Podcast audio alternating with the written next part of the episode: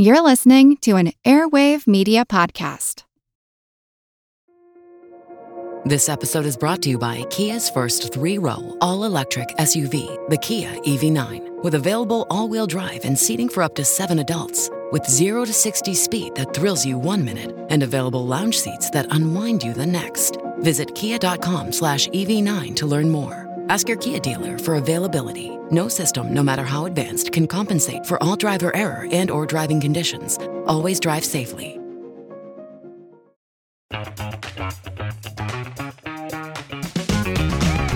Hey there, I'm Dylan Lewis, one of the hosts of Motley Fool Money. Each weekday on Motley Fool Money, we talk through the business news you need to know and the stories moving stocks on Wall Street. On weekends, we dive into the industries shaping tomorrow and host the experts, authors, and executives that understand them.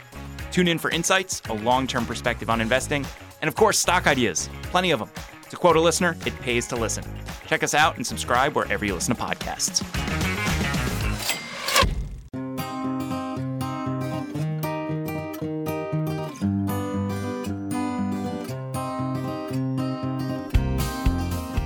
Did you become a bird watcher during the pandemic? Perhaps you now bring binoculars on walks, or maybe you sit on the porch checking out the bickering sparrows, or linger in bed listening to mourning doves. Birds are amazing. They can fill the sky with song, and they wow us with their lovely plumage. Their physical feats during migration would make an Olympic athlete gasp their pectoral muscles, their chest muscles that power their flight, expand by more than 50% in mass, and their heart muscle mass increases 30 to 50%. And then they take off. They make this 7 to 11 day nonstop flight across the western Pacific, beating their wings continuously. They're not waterproof, they can't rest on the ocean. Birds have been there for us, but we haven't always been there for them. You may be surprised to learn that they've suffered greater extinction than any other class of vertebrates. Three billion birds, three billion, a third of all birds, have vanished from North America in the last 30 years. Is there hope on the horizon? I'm Seth Shostak. I'm Molly Bentley. Welcome to Big Picture Science, produced at the SETI Institute. In this episode, how birds make those extraordinary migrations and why they and their flyways are disappearing. Can new tracking technology help protect both? After all, our love of birds has a record of accomplishment. In the 19th century, it helped kick off the modern conservation movement. Now, that's something to crow about. This episode is for the birds, but you're welcome to listen too.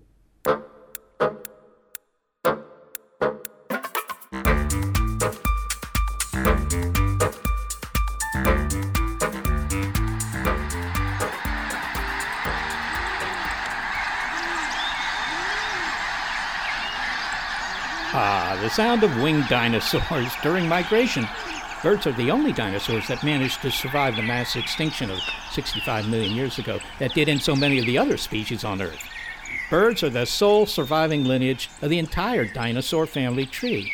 But today, birds face another threat, and it's not a rock from space, but the activities of a certain mammalian species known as Homo sapiens. As part of their migration, tens of millions of birds travel along an enormous aerial path known as the East Asian Australasian Flyway.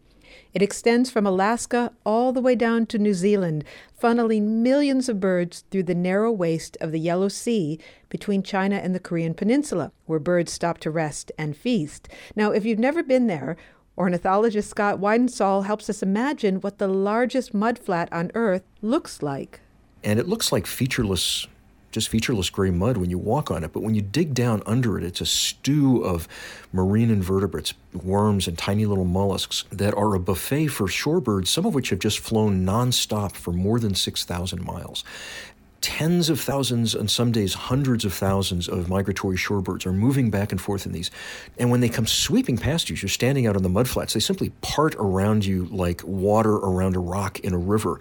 And so within seconds, you find yourself enveloped in this maelstrom of wings and motion and sound, this rushing of wings and small vocalizations from these birds. And then they land in the mud and begin feeding instantly without any preamble, as if they, they haven't a second to lose. They have very little time to regain the weight that they've lost, to double their weight again in order to make the next five or six or so thousand mile flight up to the Arctic to begin their breeding season up there. These birds spend their lives in constant motion, and twice a year, all all of these migrants from this enormous flyway come to rest for a few precious weeks on the Yellow Sea to get the resources they need to complete their journey. The East Asian Australasian Flyway is threatened by development. About 60 to 70 percent of the migratory feeding grounds along the shores of the Yellow Sea have been destroyed. The fertile mudflats have become industrial sites and cities. Scott Weidensaul co founded Project Snowstorm, which tracks and studies snowy owls. He has written dozens of books about wildlife. One was a finalist for the 2000 Pulitzer Prize. His recent book is A World on the Wing The Global Odyssey of Migratory Birds. He describes how these small international traveling critters prepare for nonstop trips that might cover 6,000 miles at a hop. And what happens when crucial habitats like the mudflats along the Yellow Sea disappear? what is left is of just incalculable uh, value to these birds. They simply cannot make these journeys without these places like the Yellow Sea. For example, there's a there's a bird called the bar-tailed godwit. It's a pigeon-sized shorebird that breeds across Eurasia and into western Alaska. And the birds from western Alaska make the longest nonstop migration of any land bird in the world. They migrate nonstop, first of all, from Alaska to New Zealand and Australia. I mean, that's a 7,200 mile nonstop flight across the Pacific Ocean. They spend the austral summer, our winter, in New Zealand and Australia, and then they fly 6,000 miles from there to the Yellow Sea and another 5,000 miles from there back to Alaska. So they make this 18,000 mile a year trip. And it's only possible for, for them to do that because of incredibly rich food resources at three points on the Earth's surface in, in Western Alaska, on the, the North Island of New Zealand, and the Yellow Sea. And if you take away any of those three places, this whole migratory system collapses. The scale of migration, you said, is billions of birds. And what I didn't realize, maybe this will come as a surprise to many people, is that most birds migrate after dark. Why do they yes. migrate at night? Yes, even even most of the birds that are active by day, like most of our songbirds. Well, the, the, night offers a number of advantages. The night air is cooler, so that the risk of overheating is less. I mean, after all, birds have a much higher metabolism than people. Their body temperature is like averages about 104 Fahrenheit. It is also um, moister, so the risk of dehydration is lower, although birds have ways of avoiding dehydration that has more to do with their internal organs than the outside air. It's less turbulent, um, so they don't, they don't get buffeted as much, and there are fewer predators at night.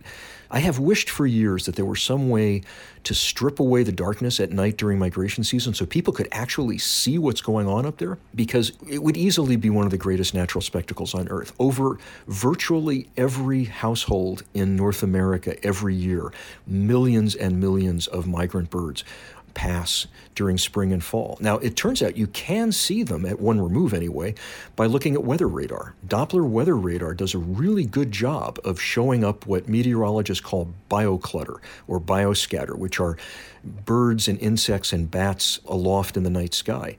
And in fact, the newer version of Doppler radar, what's known as dual polarization radar, is so accurate that we can actually calculate exactly how many birds per cubic kilometer of airspace are up there. And it is hundreds of millions to billions on a week to week basis moving across North America. About, about 3 billion migratory birds come across the Gulf of Mexico and hit the Gulf Coast from Texas to Florida um, every year, for example. You know, I watch the Canada geese overhead when they migrate. And my first thought often is, how do they know when it's time to leave? And I try to imagine that moment where one goose maybe decides, it's time, everyone. Scott, how do they know when the moment is right to go? Well, the trigger for migration is, as with many things in nature, um, linked to the photoperiod, to the changing ratio of daylight and darkness. As the photoperiod changes, that produces hormonal changes in the bird's body. And the other thing to remember about migration is it's not a learned behavior. Now, ducks and geese will travel in mixed age flocks where young birds will learn specific routes and specific stopover areas from, from older birds that they're migrating with. But virtually every other bird comes out of the egg with a genetically coded set of instructions that says to fly in a certain direction at a certain time of the year for a certain length of time. It's not a conscious decision.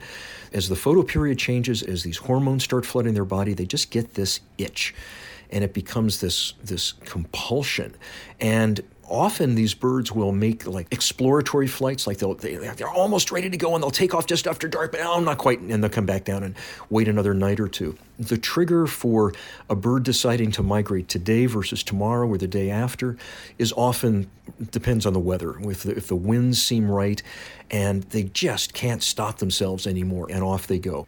Well, let's look at physically how it is that these birds are able to make these uh, migratory journeys. I just want to see that this is true because we have hummingbirds in our yard. We're very lucky to have hummingbirds. Is it true that a hummingbird can fly nonstop across the Gulf of Mexico? Twice a year, yep. At least 600 miles nonstop in about a 24 hour period. Although we also know that if conditions are bad over the Gulf, if they're making a um, what would normally be a fairly effortless 18 or 20 hour flight from, say, the Yucatan Peninsula to the coast of Louisiana or Alabama, if they hit storms out over the Gulf, it may take them 25, 35, even 40 hours to make that flight, beating their wings at 60 beats a second. But they do that by laying on tremendous amounts of, of fat before they make the journey. Even a, a hummingbird, hummingbird, does. Even mm-hmm. a hummingbird, but there's no room well, for fat. These are tiny little You would birds. think, but the lean weight of a, a ruby-throated hummingbird is about 2.5 grams, a little bit more than a penny. I have weighed ruby-throated hummingbirds before they made their trip across the Gulf of Mexico that weighed more than five grams, that had basically doubled their weight. And all of that was fat under their skin, in their body cavity. But fat is a tremendously dense fuel for these birds. By one calculation, a songbird flying across the western Atlantic from the northeastern coast of the U.S. Um, down to the northeastern coast of South America, it's about a 100 hour flight. If they were burning gasoline instead of fat, they would get 720,000 miles to the gallon. So they're tremendously, tremendously efficient um, little machines. But the fact of the matter is, Molly, that sometimes they just don't have enough fuel to make it. And every spring during these enormous trans-Gulf migrations of not just hummingbirds, but songbirds of many different species moving back and forth across the Gulf of Mexico, millions of them die every year making that transit. So it's this relentless selection pressure, generation after generation, for hundreds of thousands or millions of years, that has created these birds that do feats that seem impossible to us. Well, let's look more closely at the um, at the behavior of the bar-tailed godwit. I think you describe they put on so much weight that their bodies jiggle like water balloons. Tell us a little bit about the uh, bar-tailed godwit and how it gets ready to fly. Sure. So bar-tailed godwits will gather up in late summer, in, in August and early September, along the shores of the Bristol Bay in um, southwestern Alaska, and uh, particularly on the mudflats of rivers like the Egegik River, where they feed ravenously on marine invertebrates. And they will more than double their weight in about two weeks. They're 55% fat by the time they're ready to fly. They are the fattest wild birds anybody has ever documented.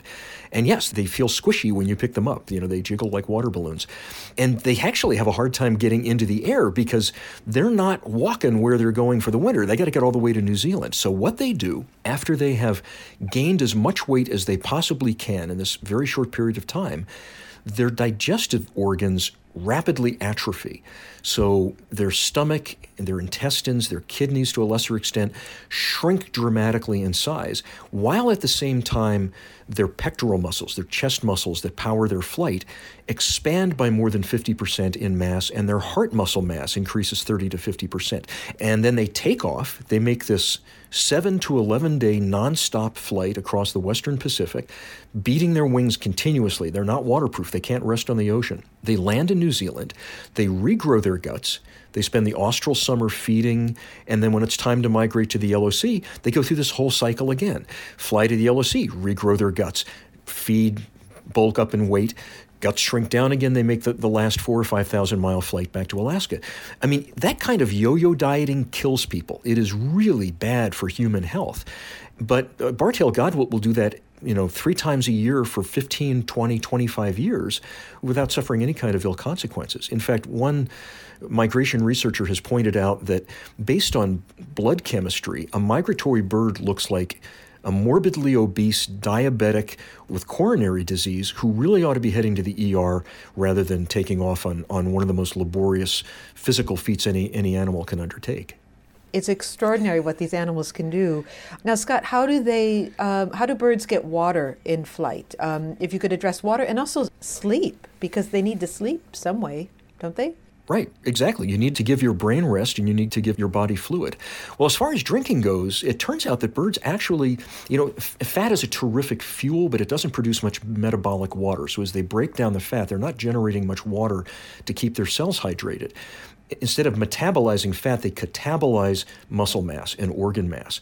So they're, they're actually, some of these birds, eh, will, their organs will actually increase in size before their migration because then they can essentially drink liquid from their organs as they break down organ tissue and muscle tissue. Catabolize, what does that mean? It, it, it's, a, it's a different metabolic process than metabolism, by which um, muscle tissue is broken down as opposed to fat tissue. And then you said then they can actually sip from their organs? Yes, yeah, so they're actually withdrawing stored water from their organs and using that to hydrate the rest of their body.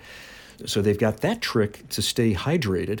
Of course, they also have to stay rested. And if you're in continuous powered flight for days or weeks, or in the case of some extraordinary birds, months at a time, where they're, where they're in flight continuously for up to 10 months, in order to give their brain a rest, they undergo what's known as unihemispheric sleep, where they basically put half of their brain, one hemisphere of their brain, to sleep for five or 10 seconds at a time, along with its corresponding eye, and then flip over to the other side and just keep flipping back and forth and back and forth, and can do that for, in some cases, months.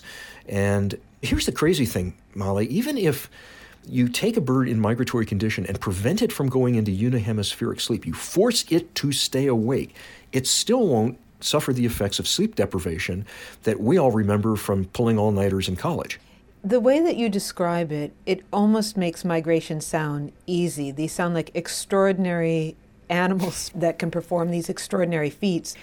When migration doesn't succeed, what are the reasons for that? What are the most challenging things that these birds face?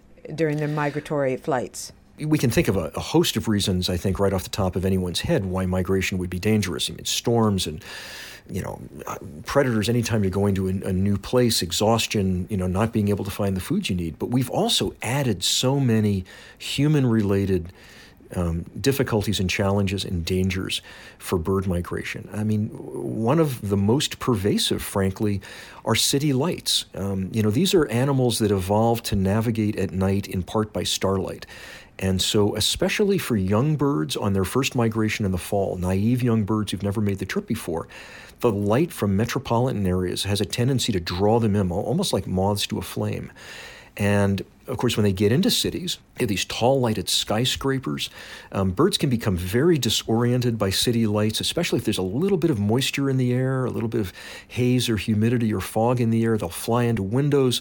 And uh, sometimes thousands or tens of thousands of birds will die in a single night as they're passing through a city like Philadelphia or Chicago or New York. Well, you write that 3 billion birds, that is a third of all birds, have vanished from North America in the last 30 years. Uh, are urban lights the primary cause of their vanishing? Uh, there's certainly a cause. I wouldn't necessarily say they're, they're the only cause. I mean, there are so many other causes of bird mortality. You know, arguably the single largest uh, source of bird mortality in the United States are actually free running cats. Um, the Smithsonian Migratory Bird Center calculated a few years ago that both house cats and feral cats kill somewhere between two and four billion birds a year just in the United States. That's you know that's more than windows, more than communication towers, more than speeding cars on highways. I mean, and then there's also agrochemicals and habitat loss. I mean, there's there's a whole host of reasons. Um, climate change is increasingly an issue because it's changing the timing of the seasons, it's changing the timing of when food resources are available or whether or not they're available at all. So it's, it's already a, a very challenging effort for a bird to get from point A to point B under the best of circumstances, and we have, we have found many, many different ways to make it more and more challenging for them.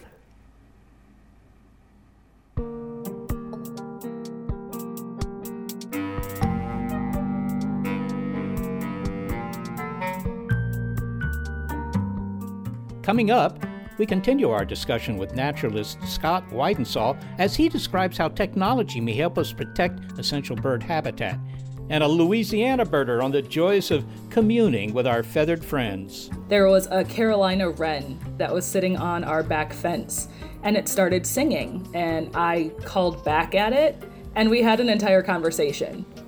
This episode is For the Birds on Big Picture Science.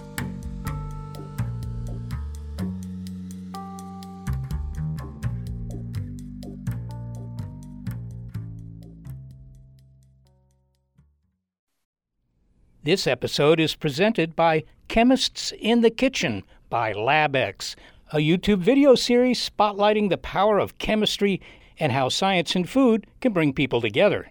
In each episode, real scientists walk you through things like making your own cheese at home, the chemistry behind souffles, methods for botanical infusions, the formula for perfect deep fried chicken, and much more.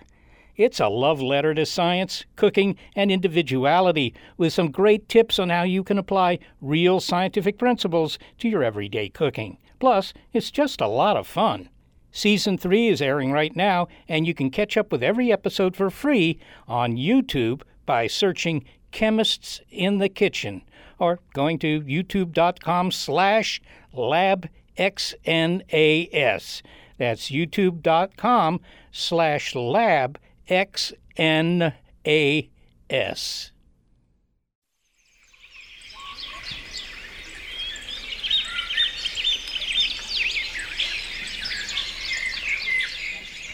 As we discuss the remarkable navigational abilities and the endurance of migrating birds, they don't hesitate to cross an ocean or a desert.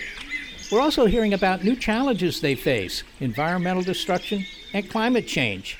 In a moment, we'll hear how new technology might help. The problem is habitat loss for migrating birds. Fertile mudflats along the Yellow Sea have been paved over. Agricultural fields have replaced wetlands. Now, we're beginning to address those losses, says naturalist Scott Weidensaul. But what about habitats inland? In fact, the group of birds in North America that are in the deepest trouble are grassland nesting species like meadowlarks and bobolinks and grasshopper sparrows and upland sandpipers. Interestingly, you know, the same scientific paper that came out in 2019 that documented the loss of almost 3 billion birds over the last 50 years in North America also showed that some groups of birds have done extremely well during that time period. And waterfowl and wetland birds are the best example of that. Their populations have rebounded dramatically in the last 30 or 40 years. And the reason for that was because we as a society recognized belatedly the importance of wetland habitats and we poured a lot of money at the government level, at the private level, into wetland habitat restoration and enhancement and protection. And those birds came bounding back. And we could do the same thing for grassland birds if we put the same kind of effort and concerted will into restoring and preserving grassland habitats. We can bring those birds back. Now, taking sophisticated technology on a bird outing may seem strange. I mean, we're convening with our feathered friends in the great outdoors, and after all, the traditional tools for birding are simply a pair of binoculars, a notepad, maybe a hat. But modern electronics not only lets casual birders identify and track bird species, it helps conservationists like Mr. Weidensaul protect them and their habitats. So, Scott, uh, this is going to be hard for you to answer, but what's your favorite migratory bird? Oh, man, don't make me do that. That's a terrible thing to do to a person. What's one of them? Well, well I, I've spent more than 25 years studying um, an, a really appealing little forest owl called the northern saw-whet owl. It's about the size of a soda can, weighs about as much as a robin. We've banded more than 12,000 of them over the last quarter century at my banding stations in Pennsylvania.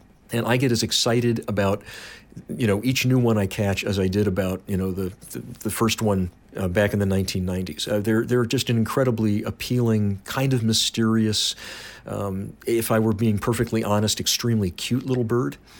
But I've also in in recent years gotten in, deeply involved in studying snowy owls, and there's just something magisterial and charismatic and just sexy about a snowy owl. You know, they've got the the presence of a person. They've got those killer yellow eyes.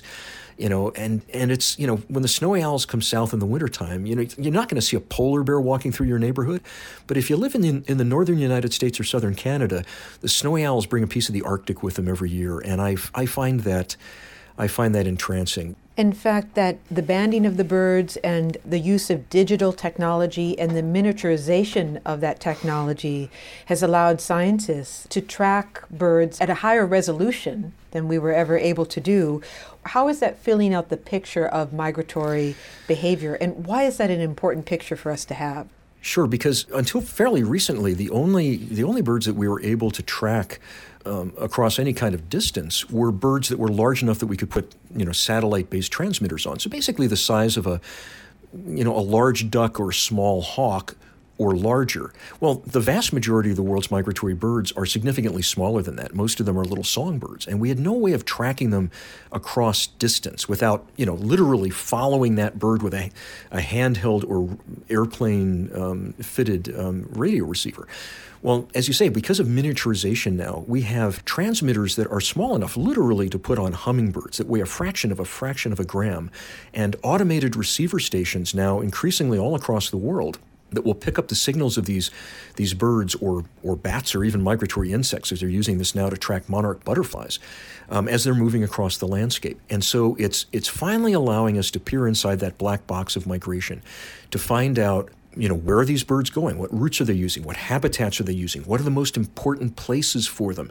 Where are the most dangerous parts of their of their migration? And I think even more importantly, we're, we're, we're discovering where the most important places are for us to put our conservation dollars. We've we've never had enough money for conservation.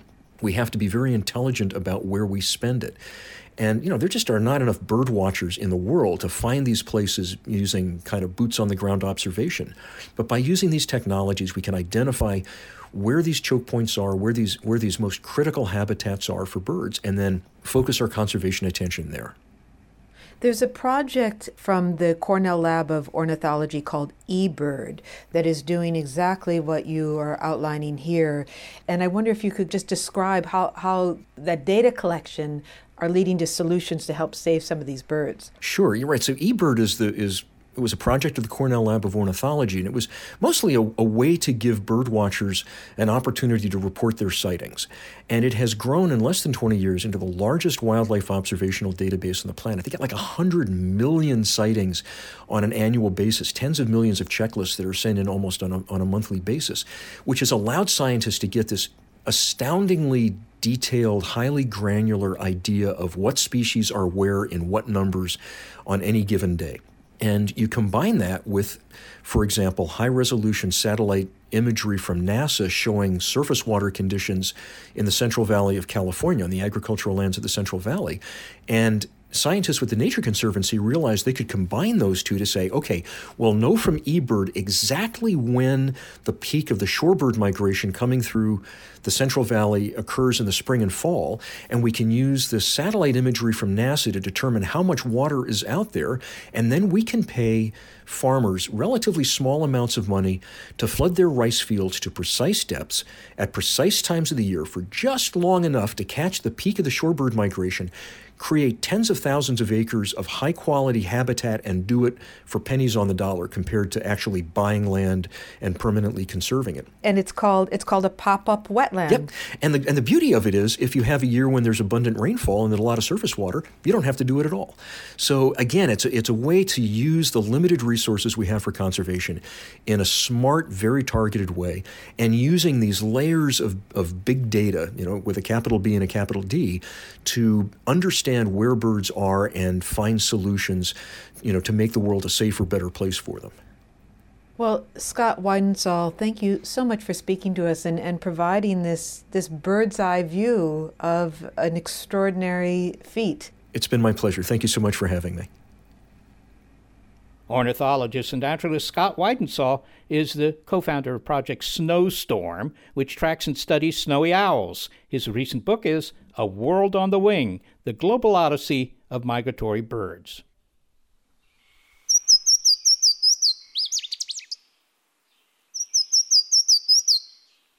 Now, he said that there are not enough bird watchers out there to provide all the information that scientists need to protect them, but there are a lot of bird watchers out there. And if you aren't one already, what's it like to be hooked on spotting a white throated sparrow or a red breasted nuthatch? I am Kassandra Ford. I am a PhD candidate in the Department of Biology at the University of Louisiana at Lafayette. Kassandra is studying fish as part of her PhD work in evolutionary biology, but the spectacle of Louisiana bird migration caused her casual interest in birds to take wing. Together with binoculars, she now uses apps, such as the eBird app that Scott described to track birds. And some of these birds are losing crucial habitat as the Mississippi River Delta slowly slips into the sea. Kassandra, we should probably get some of the terms out of the way. Do you prefer birding or bird watching? And I'm, I'm reminded of the debate between uh, Star Trek fans between using Trekkie or Trekker, and I want to use the right term. um, I call myself a birder because I am trying to keep track somewhat of the birds that I see. For me, I'm more interested in watching the birds and interacting with the birds and seeing what different species we're seeing over time, as opposed to just wandering around a park to see what I can see. Can you describe what it's like to be out and for lack of a better word, communing with the birds? What is what is that like for you? It's so peaceful and it's one of the ways that I can really rejuvenate myself. Uh, so, with my work, I'm indoors a lot, sitting in front of my computer for hours at a time, and getting to go outside and interact with nature. For me, it's a way of kind of resetting. Have you had a moment where you looked at a bird where you felt like you were really relating to them or just having in kind of another zone watching them? Definitely, yes. Uh, I was actually just sitting on my back patio the other week, eating dinner outside, and there was a Carolina wren that was sitting on our back fence, and it started singing. And I called back at it, and we had an entire conversation, just back and forth. I mean, I don't know what I was saying, and I don't know what he was saying, but we were having a conversation. Can you give us the sounds that you were making to this Carolina wren? So I call it singing. Um, I'm not that great at singing, so it's actually more of like a shushing noise that I make. Um, but it was calling back at me with its song, and I was going psh, psh, psh, psh. Okay, so you're you're somewhat of a Carolina wren whisperer. Maybe. This gets at what some of the uh, the tricks are for successful birding, and it sounds like one of them obviously is patience. Definitely. No sudden movements. Mm-hmm. Um, what are what are some other tricks for successful birding? I would say um, definitely being quiet. I, I mean, obviously, if you're in a group, you want to let people know if you see something cool. But I actually do a lot of my birding by myself, or maybe just with one other person. But one of the things that I love about birding is that you can honestly do it pretty much anywhere, and you don't need a ton of fancy and expensive equipment to do it. There are some free apps out there that you can use to help you figure out what birds you've seen. There's an app called Merlin, and it helps you uh, with bird IDs. So you can plug in where you are when you've seen the bird and then give it like a relative size of the bird and the colors and it'll be like here are some possible options for the bird that you saw. We heard earlier about the app eBird from yes. Cornell University. Uh, do you use eBird? Yes, I do. So Merlin like I said lets you or helps you with identifying what bird species you're looking at and then you can keep track of what bird species you've seen using eBird? I know this is such a basic question, but I really want to know what's your favorite bird? Are you able to identify what your favorite bird is? I think my favorite bird is a summer tanager. Uh, it's a bright red bird that has black wings. Is it also known as a scarlet tanager? That's actually a separate species. The summer tanager has black wings, whereas the scarlet tanager is actually all red. I understand that you're from Wisconsin, or at least you went to school in Wisconsin. Is that right? Do you do you also hail from Wisconsin? I consider myself hailing from Wisconsin. Well, I am from Wisconsin too, and I guess hailing is the right word because we know that it does hail there. There are ice storms and all yeah. other sorts of weather phenomena. Uh, but now you're down in Louisiana, and I wonder how do you compare the birding in Wisconsin with that in Louisiana? So I really didn't get into a lot of birding until I got down here in Louisiana. I mean, obviously, growing up in suburban life, there were birds. Um, we had a lot of trees in our backyard. But most of the birds that I remembered were things like blue jays and cardinals and robins, were kind of the main birds that I have memories of growing up. And there's a huge amount of diversity of birds down here especially since we're on the Gulf Coast. Uh, and so there are so many birds here in Louisiana that it's such a fun time during the spring and fall to see the migration and the different species that are showing up. And we're seeing some issues with climate change and the disappearance of our coast. That there are quite a few bird species that do nesting out on the islands or on the marshes that are kind of the coastal areas of Louisiana. And with that land disappearing, we're seeing some of those species really struggle to keep going and survive and reproduce. So the the birds that are um, count on that wetland at mm-hmm. the mouth of the Mississippi River Delta, that land is slipping away into the Gulf, and so they're mm-hmm. threatened. Mm-hmm. It's a challenge to save the Louisiana wetlands. Do you feel like people are coming around to understanding why they're so important? I hope so. There are a lot of researchers down here in all disciplines that are really trying to address this problem because it spans multiple ecosystems and different organisms from small little plankton that are floating around in the sea all the way up to larger animals like birds and fish. Uh, and I'm hoping that attention is being brought to the general public about how much coast we're actually losing and there are things that we can do to try to stop that from happening, but it's going to take a concerted effort from a lot of people to try to make that happen. Well, Kassandra Ford, thank you so much for sharing your birding experiences with us. Well, thank you for having me. This is a lot of fun. Kassandra Ford is a PhD candidate in evolutionary biology at the University of Louisiana at Lafayette.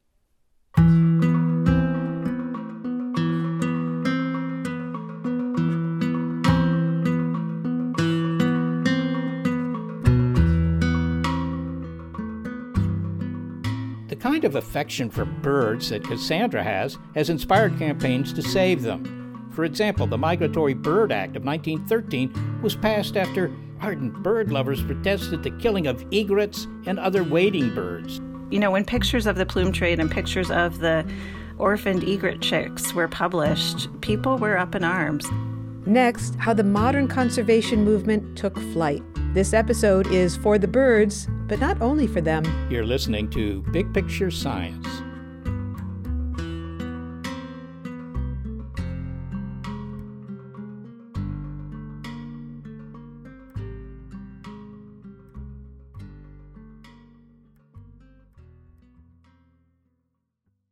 Spring? Is that you? Warmer temps mean new Allbirds styles. Meet the Superlight Collection, the lightest ever shoes from Allbirds, now in fresh colors. These must have travel shoes have a lighter than air feel and barely there fit that made them the most packable shoes ever. Plus, they're comfy right out of the box. That means more comfort and less baggage. Experience how Allbirds is redefining comfort. Visit allbirds.com and use code SUPER24 for a free pair of socks with a purchase of $48 or more. That's A L L B I R D S.com, code SUPER24.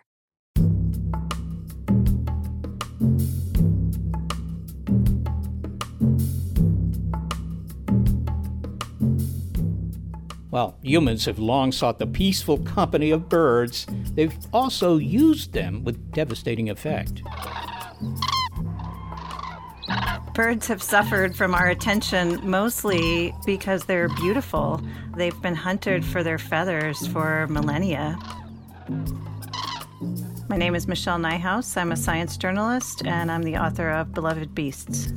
They were probably the first vertebrate species to go extinct because when prehistoric humans were moving around the Pacific from island to island, they brought with them small predators, rats, cats, other animals that made quick work of these birds that, you know, after all, had been living in peaceful isolation for many years and had had no reason to develop defenses. So some of those first extinctions perpetrated by humans were, were really unintentional. They were side effects of human exploration and colonization. Fighting for Life in an Age of Extinction is the subtitle of Michelle Nijhuis's book about the birth of the modern conservation movement. Hunting brought an end to the passenger pigeon and nearly did the same for the bison. The conservation movement helped save the bison and many other threatened animals, but it was the disappearance of birds that motivated the early crusaders. Some names associated with the modern conservation movement are iconic Aldo Leopold, John Muir, Rachel Carson, for example. But Miss Nijhuis shares the work of nature lovers who are not household names. She also exposes the dark side of early conservationism, illustrating how its progressive ideas were complicated by the ethos of the 18th and early 19th century in which they were still firmly set. Now, if you love birds, you might want to thank Harriet Hemenway. One of the fads during the Victorian era was the wearing of beautifully feathered hats. The slaughter of Florida egrets in order to make this headwear dismayed this Boston socialite, and so she got busy.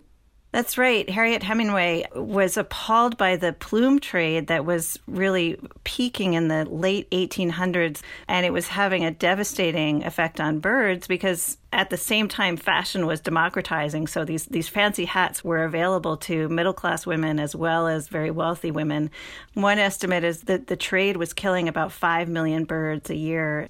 So while these hats were worn by women, the opposition to the plume trade was also led by women, including Harriet Hemenway. She read about the effect on egrets, and then she was very canny in how she organized opposition to the plume trade. She had these a series of strategic tea parties in which she persuaded her her fashionable friends maybe this isn't such a great idea to buy hats and then she reinvigorated the audubon society which was dormant at the time and then, and only then, invited some prominent men to lead the Audubon Society because she knew, given the prejudices of the time, she wouldn't be taken all that seriously as a public figure. But she really retained the power behind the throne in the Massachusetts Audubon, and she was a big part in in passing the Migratory Bird Treaty Act, which still stands today and protects many of the birds we value and and uh, even even take for granted in some ways today. We wouldn't have them were it not for her work and the work of many other activists at that time. Well, let let, us get to that. I mean, how would you characterize uh, the prevailing attitude toward animals and wildlife that existed at this time, the, the latter part of the 19th century in the era of Harriet Hemenway? Well, it was, you know, the conservation movement of course, people have conserved species in various ways since the beginning of human history. I mean, have restrained their hunting so that they would have enough game for the next season. That they've done that sort of thing on a local level. But the modern conservation movement, in the sense of the movement that, that wanted to protect species from extinction and wanted to protect species in abundance on a global scale, that really didn't get started until the late 1800s because people came very slowly to the realization that humans were actually capable of driving species extinct by human actions.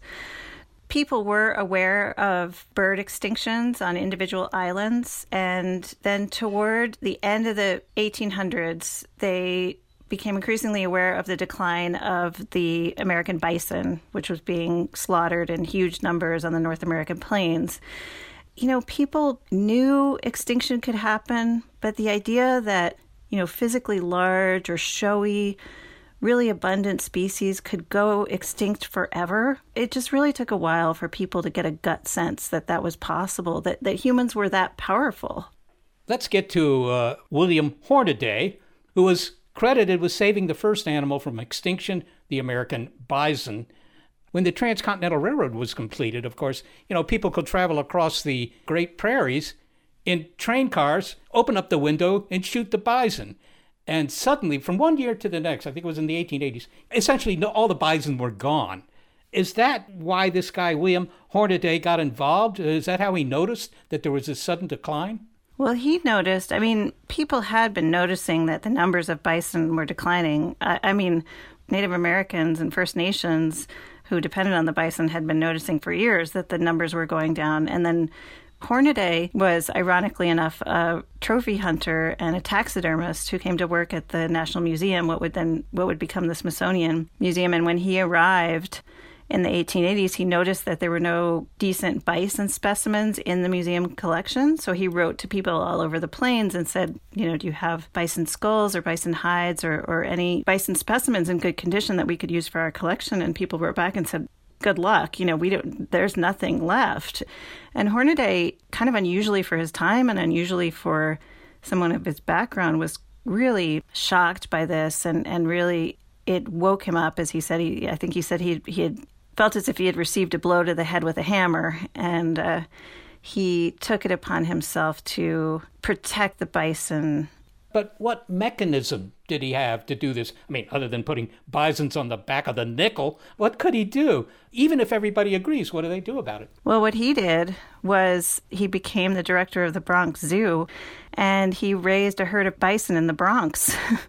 Uh, it took him a few years of trial and error, but by the early 1900s, he had a pretty healthy little herd of bison in New York, and he put them on a train car and sent them to Oklahoma, where they did wonderfully on the prairie. And that herd that was reintroduced in 1907 has now seeded several very large herds that are on public lands throughout the U.S., and they are now seeding herds that are being returned to tribal lands. So, so those buffalo on the plain are all derived from this zoo. Uh, that may explain why they all have New York accents. I'm not sure. You write about the so-called dark side of conservationism, the racism, the colonialism that undergirded the science. Tell me a little bit about that. Yeah, well, Hornaday is a good example of that. I mean, even though I think we have a lot to be grateful to him for today, you know, that said, his reasons for saving the bison were all mixed up with nationalism. He saw it as a symbol of national pride. He saw saving the bison as a way to preserve white masculinity, which was seen as widely seen as being under threat because so many young men were, you know, withering away in, in office jobs rather than, you know, working out on the frontier, shooting red blooded animals. And then he was also very callous about the effect of the bison decline on Native American tribes. And, and in fact, there was a lot of evidence at the time and, and still more now that, that white market hunters were primarily responsible for the bison decline. But he, he didn't believe that and insisted that Native Americans had been primarily responsible for the devastation to the bison. So he really he was really quite blind to the real effects of the bison on the human beings who lived on the plains. So, you know, as I say in my book, the early history of conservation is full of people who did the right thing for the wrong reasons, and Hornaday might be the most vivid example of that. Well, what about the opposite of that? People doing the wrong things, but for the right reasons. Any examples?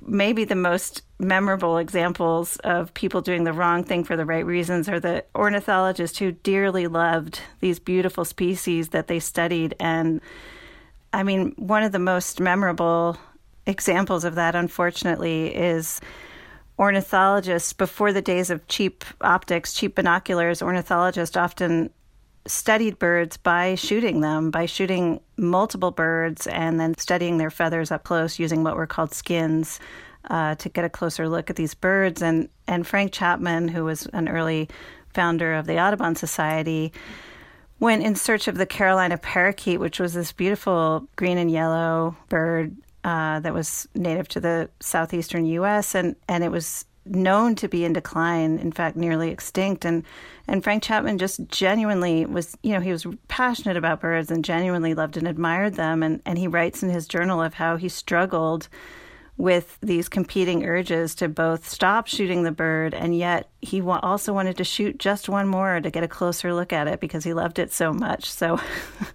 unfortunately, uh, the Carolina parakeet is now extinct, not because of Frank Chapman, but in part because of people like him. So, when did conservationism become a mass movement? When it when it became cool to uh, you know be interested in this? I mean, was there a specific moment that you can point to? Well, a couple of different moments. You know, as I was just saying before, before cheap binoculars, people didn't really bird watch for fun because you couldn't get a very good look at a bird just by walking by. But but once that became possible to take a pair of binoculars out into the woods and see these really beautiful birds, birding became a very popular pastime, and that had a lot to do with making conservation and specifically the Audubon movement a mass movement in the early 1900s. And then later on, Silent Spring uh, by Rachel Carson, which brought attention to the dangers of DDT for birds and other species of wildlife, that is usually considered the beginning of the environmental movement, which has slightly different concerns than the conservation movement, but definitely overlaps with it a lot. Have the goals changed in the weight given to, for example, saving a habitat or ecosystem over saving a particular individual species? Can they be effectively linked in the mind of the public? Oh, definitely. The the priorities have changed of the environmental movement and the conservation movement. I think we were talking about William Hornaday and his concern with the bison. The science of ecology was so young at the time, uh, he didn't have a sense of how this single species called the bison interacted with other species on the prairie. But as the science of ecology matured and conservationists as well as biologists became more aware of those interactions in the 30s and 40s, it became clear that conservationists needed to protect not only, you know, these iconic species that they were concerned about, but also their habitats and the other species they depended on. So that's been a big change. I think it's not as much about protecting those single species as it is about protecting relationships. Michelle Nijhuis, thanks so very much for speaking with us. Thank you so much for having me. Michelle Nijhuis is a science journalist and the author of Beloved Beasts Fighting for Life in an Age of Extinction. All right, Seth. Well, what is the big picture here in this episode about the birds? Yeah, well, it's a big picture about small organisms. These birds are amazing, Molly. I mean, they're born to navigate. They're born with Google Earth in their brains, and and their metabolism is so incredibly efficient. And the other thing that we're learning is that how we live is affecting how they live. Yeah. One of the good things today is that we actually realize we can wipe out species. You know, in the 19th century, the people were shocked to learn that, I guess. Uh, and, you know, the Victorians were always trying to improve things, and suddenly they were confronted with the fact that they could lose some of their uh, most uh, charismatic species you know, it's a beautiful day, so I think I'm going to grab my binoculars and go out looking for some birds, actually. Oh, and take my cell phone so I'll be able to identify them and put them in a database somewhere. Maybe that will do some good.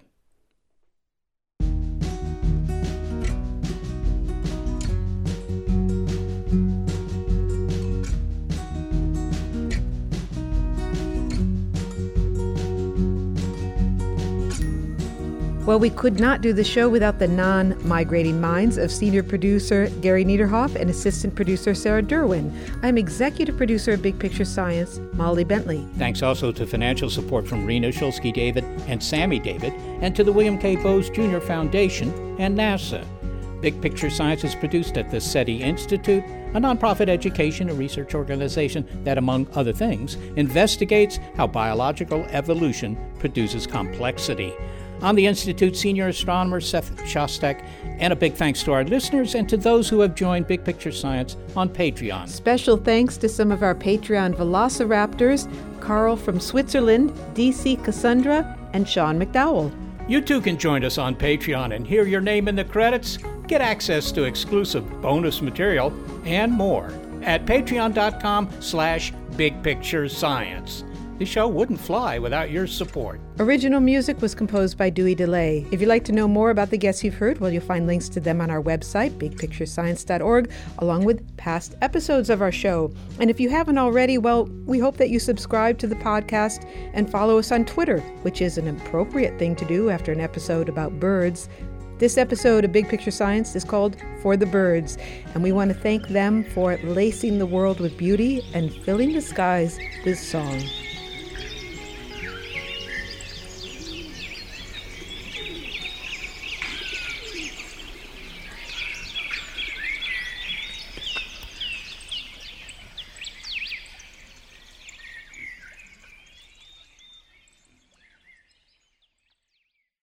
Want to learn how you can make smarter decisions with your money? Well, I've got the podcast for you. I'm Sean Pyles, and I host NerdWallet's Smart Money Podcast. Our show features our team of nerds, personal finance experts in credit cards, banking, investing, and more. And they'll help you make the most of your money while cutting through the clutter and misinformation in today's world of personal finance. You'll get clarity on strategies to help you build your wealth, invest wisely, shop for financial products, and plan for major life events. Listen to NerdWallet's Smart Money Podcast wherever you get your podcasts. Tech moves fast. So keep pace with the Daily Crunch podcast from TechCrunch. With new episodes every day, this podcast will give you a quick overview on everything you need and should know about startups, new tech, regulations, and more. Listen to TechCrunch Daily Crunch now, wherever you get your podcasts. That's TechCrunch Daily Crunch wherever you get your podcasts.